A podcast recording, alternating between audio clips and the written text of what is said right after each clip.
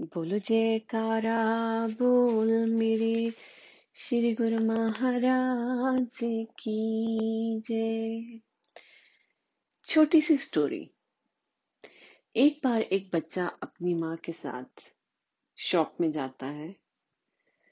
जब वो शॉप में जाता है, दुकानदार बच्चे को देखकर टॉफी का डिब्बा आगे करता है कि कुछ टॉफियाँ ले लो।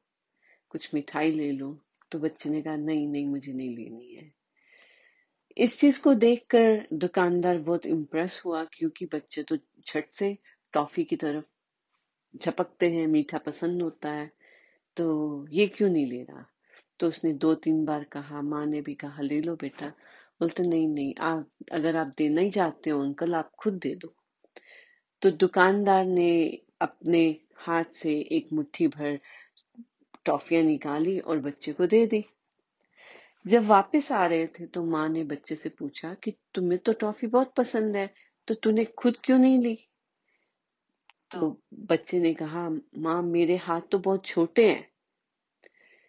अगर मैं खुद लेता तो दो चार लेता और अंकल के हाथ तो बहुत बड़े थे ना तो उन्होंने मुझे जब भर के हाथ दिया तो मुझे ज़्यादा मिल गई।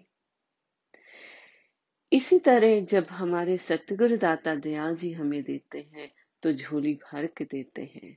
पर हम जब अपनी इच्छाओं के हिसाब से मांगते हैं तो हमें बहुत छोटा सा मिलता है। क्योंकि he is ocean of love he is ocean of giving कि उसके पास सब कुछ है, लेकिन हमें मांगना ही नहीं आता। हमारी इच्छाएँ हमारी डिजायर्स जो होती है, वो बहुत लिमिटेड हो जाती है। और उन्हीं इच्छाओं की पूर्ति के लिए हम बस दिन भर, रात उन्हीं चीज़ों के लिए सोचते हैं, उन्हीं चीज़ों पे काम करते हैं, उन्हीं के लिए मरते रहते हैं। पर अगर हम अपना सब कुछ सतगुर के चरणों में समर्पित करते हैं, अपनी इच्छाओं को भी उनके आगे रखते हैं कि जो उनको ठीक लगे, वो देना। जो उनकी इच्छा हो, वो देना।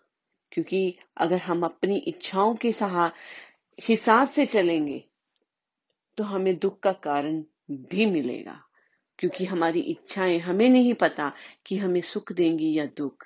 हर काम हम अपनी खुशी के लिए, अपने सुख के लिए करता है, बट कभी कभी उसी सुख के पीछे बड़ा दुख छिपा होता है।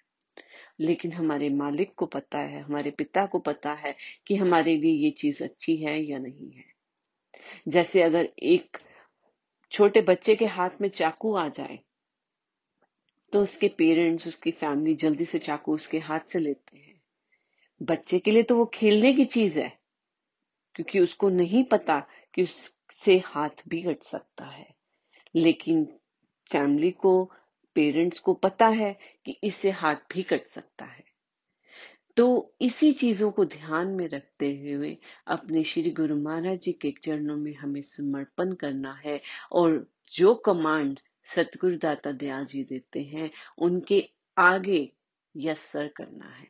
As a commander we are army person and Shri Guru Maharaj ji is our commander वो करेंगे तो सब अच्छा होगा। क्योंकि कहते हैं कि अगर हमारे मन की हो तो अच्छा अगर ना हो तो बहुत अच्छा क्योंकि तब हमारे मालिक के मन की होती है। जो मालिक के भाव की होती है, क्योंकि मालिक जानते हैं, सतगुरु दाता दयाल जी जानते हैं किसमें हमारा अच्छा है। तो अपने आप को सतगुरु के आगे समर्पण करते हुए, अपना ध्यान सतगुरु की आज्ञा में लगाते हुए, उनके वचनों को हृदय में धारण करते हुए, उनकी सच्ची श्रद्धा भाव से सेवा करना हमारा यही कर्तव्य होना चाहिए और उनके नाम जपते जपते शुक्राना करना सीखना चाहिए। नहीं तो हमारी इच्छाएँ, हमारी डिजायर्स हमें दुखों की तरफ़ ले जाती है, दुख का कारण बनती है।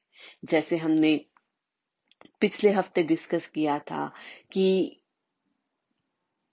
month of May is a challenge challenging by because May means होता है पॉसिबिलिटी एंड हम अपने आप में एक पॉसिबिलिटी ढूंढेंगे कि हम अपने आप को चैलेंज करेंगे अपने विकारों से ऊपर उठने के लिए।